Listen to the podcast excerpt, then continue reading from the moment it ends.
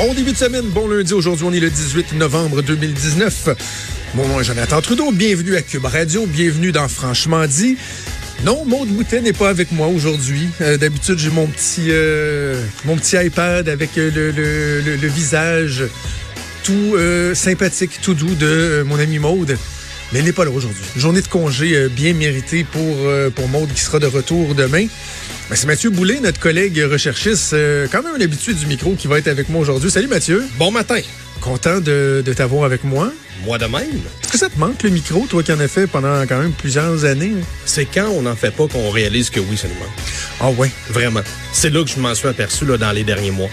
Et là, bon, ça fait quelques fois que j'en fais avec toi, Ouais. mais euh, pour en avoir fait pendant 12 ans, là, oui. C'est vraiment quand on s'en passe ou quand on, on change un peu qu'on s'en rend compte que oui, ça nous manque. C'est comme une drogue.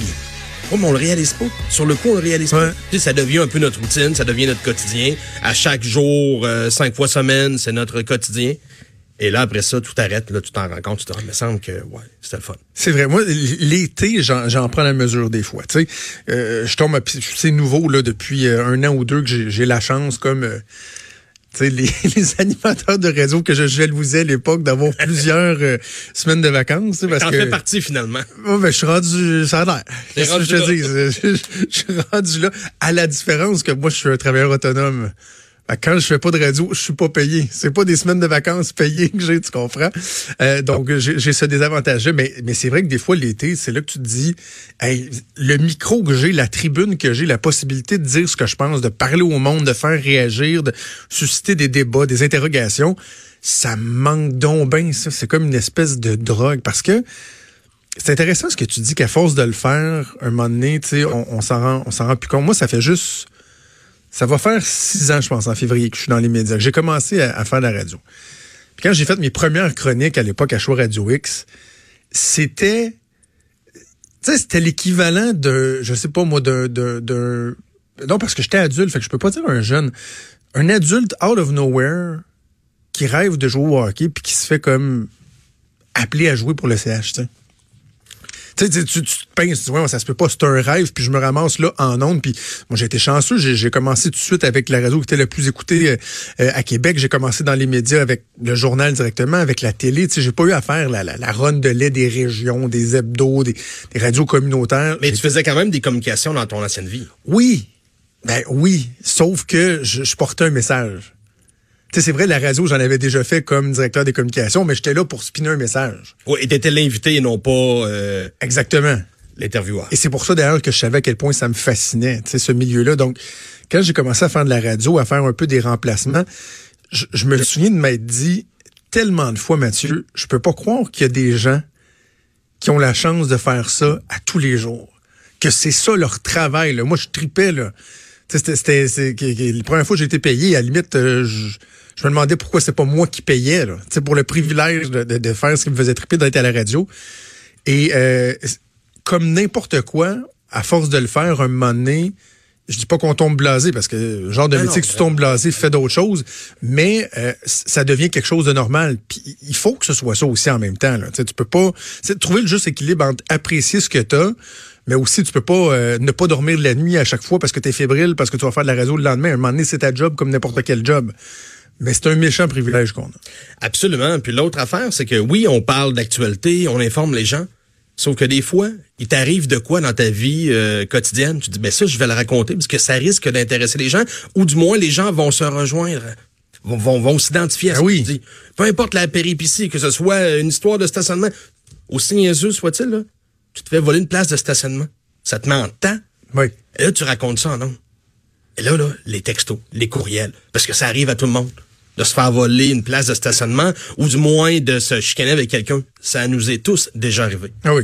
Les gens s'identifient à ça. C'est parfait, faut faire de l'actualité, faut faire de l'information. Mais des fois, des, des petites péripéties ou des petites anecdotes de notre vie quotidienne que tu penses raconter, puis là, finalement, t'as t'as plus le micro en question. Tu dis, bon, ben finalement, je le raconterai à mes chums à soir. euh, à oui, c'est ça. c'est mais c'est pas pareil comme de le raconter à tout le monde puis que les gens puissent euh, s'identifier à ce, ce genre d'anecdote-là. Ce qui ne veut pas dire que toutes les anecdotes sont bonnes à raconter.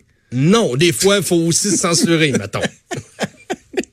Est-ce pas que des fois, il arrive des choses qu'on dit, celle-là, je vais te raconter dans un corridor, mais je la raconterai pas en ondes. Pendant la pause, hein, des fois, on dit, ouais, pendant la tu pause, faisais des pauses, des fois, là, ouais.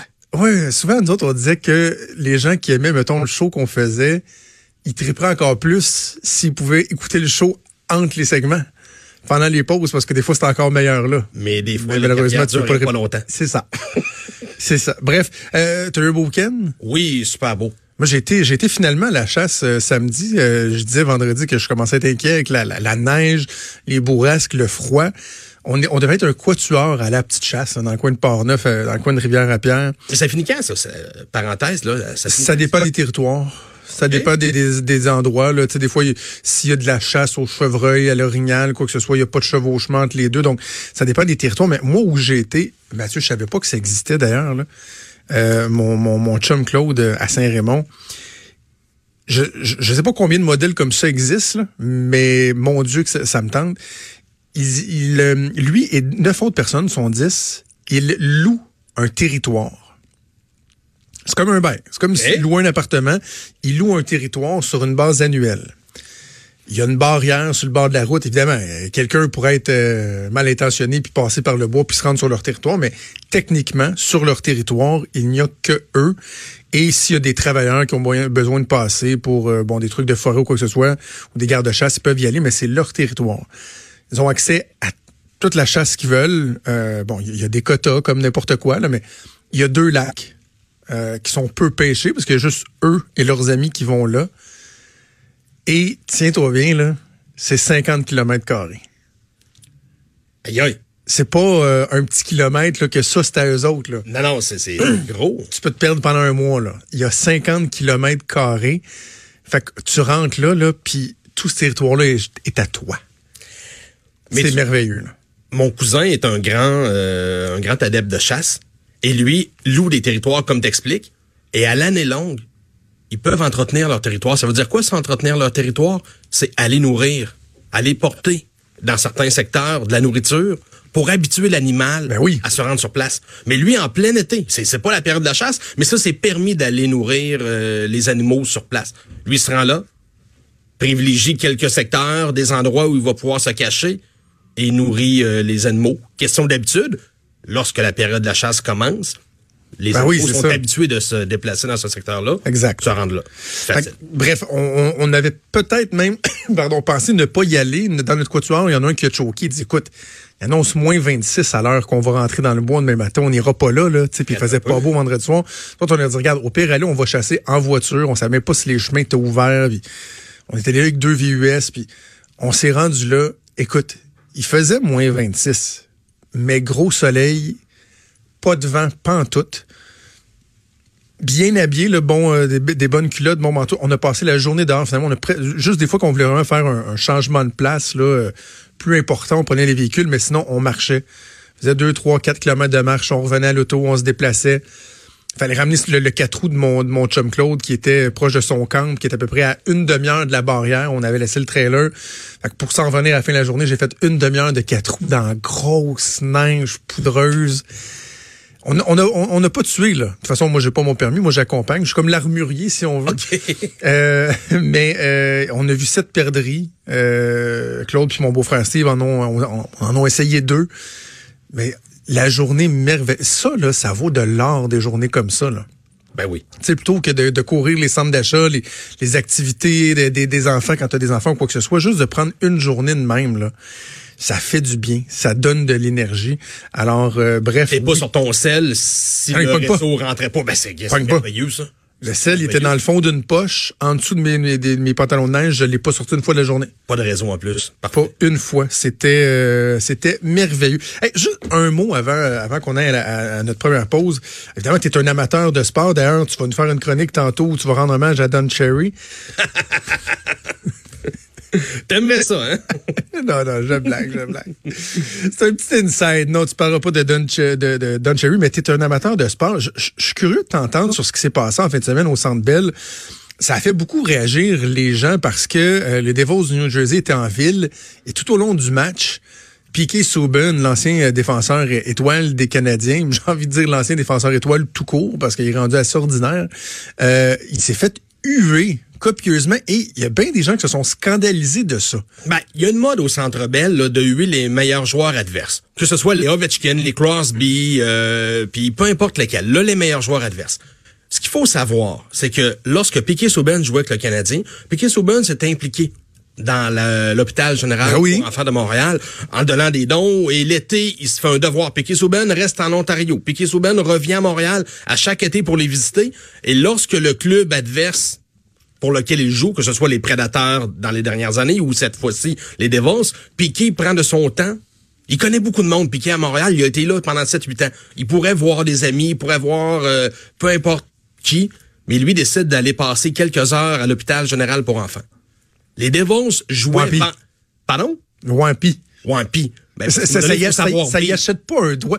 Voyons, tu Faut peux savoir pas t'acheter un droit de pas être tué au Centre Bell. Non, mais laisse-moi finir. Vendredi soir, les Devils jouent au New Jersey. L'équipe arrive à Montréal en plein milieu de la nuit. Piqué le lendemain matin, le cadran sonne. Pas de pratique pour les Devils. Lui met son cadran, s'en va visiter les enfants malades. Et le soir, Ouais, venu, je te demande pas un, une ovation debout, là. C'est pas ça. Mais on peut-tu passer notre tour pour le 8? Puis c'était une minorité. Le problème, quand personne parle, ben, on entend beaucoup les huées, mais on parle de quelques centaines. J'étais pas au match, j'étais devant mon téléviseur. C'est quelques centaines. Mais c'est quoi cette niaiserie-là? Ben voyons. Non, non, mais attends, je vais te faire un parallèle intéressant. sauvage. Je vais te faire un parallèle intéressant. Avant qu'on se connaisse, là, Oui. tu m'aimais pas. Tu m'aimais Hein? pas. Non, non, mais oui, oui, dans les faits. tu ça passée? non, non, mais tu m'aimais pas parce que on a travaillé pour deux radios concurrentes. On travaillait pour deux radios qui avaient une grosse concurrence. Fait que je, je, je dis pas que moi, personnellement, tu me détestais, mais pour toi, je faisais partie de la compétition. Absolument. Et là, on, on, on est chum, on travaille ensemble, on se voit tous les jours. Le même matin, tu retournes pour la compétition, là, whoop, ça va recommencer à. Tu sais, Piqué Ouais, mais Souben il y a une était avec le Canadien. Mais là, il plus avec le Canadien.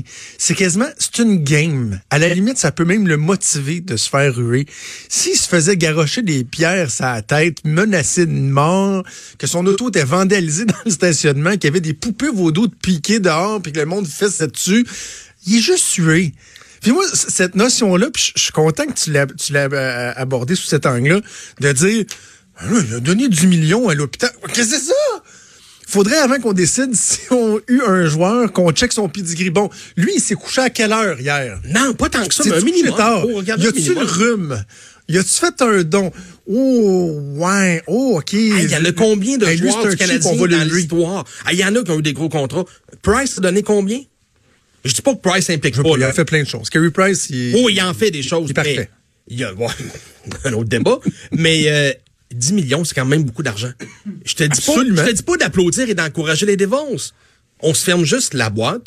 On le, on l'a eu pas, tout simplement. Who cares? Ça tente, ça fait du bien au monde. Ben, à regarder les réactions des partisans sur Facebook et sur euh, les médias sociaux, les gens étaient vraiment déçus. Dire, dire que ces gens-là ont des billets, nous, on n'en a pas, puis ces gens-là font ça avec leurs billets. Les gens, peuvent, ils payent, ils peuvent faire ce qu'ils Ouais. veulent, j'en conviens. Mais à un moment donné, il faut juste être logique et savoir vivre. Radulov se présente au Centre Bell. Radulov, après un an, s'est servi du Canadien. Il a dit, parfait, vous m'avez remis sur la map de la Ligue nationale. Ouais. Moi, je m'avais signé pour plus d'argent ailleurs. Qu'on l'a eu, c'est correct. Ovechkin, Crosby, n'importe quel. Mais à un moment donné, ton ancien qui s'est impliqué, c'est pas un ancien pour qui ça a mal fini à Montréal. Il s'est impliqué. Puis, je vais il vous rappeler applaudir, que là. Piqué... il aurait été nommé pas première étoile, il aurait applaudi. Il aurait... Piqué ça a pas la choisi de partir. Piqué a été échangé. C'est pas pareil. Un, un bas d'échange en plus. Ben, je pense que oui, dans deux, trois ans, ça va être difficile parce que Weber a quelques années plus, mais je pense que c'est un échange qui était quand même bien pour les deux équipes, quoique Weber est encore à Montréal et que Subban a déjà été échangé par les OK, pauvre Piqué. Fait Lui qui continue de le. Bon, mais Lui qui finalement, pensait s'être acheté un droit de ne pas être rué, d'être toujours chaudement applaudi au Centre Bell, malheureusement. Il aura été déçu. Merci, Matt. Ça commence bien. On Oh fait une pause, on revient dans deux petites secondes.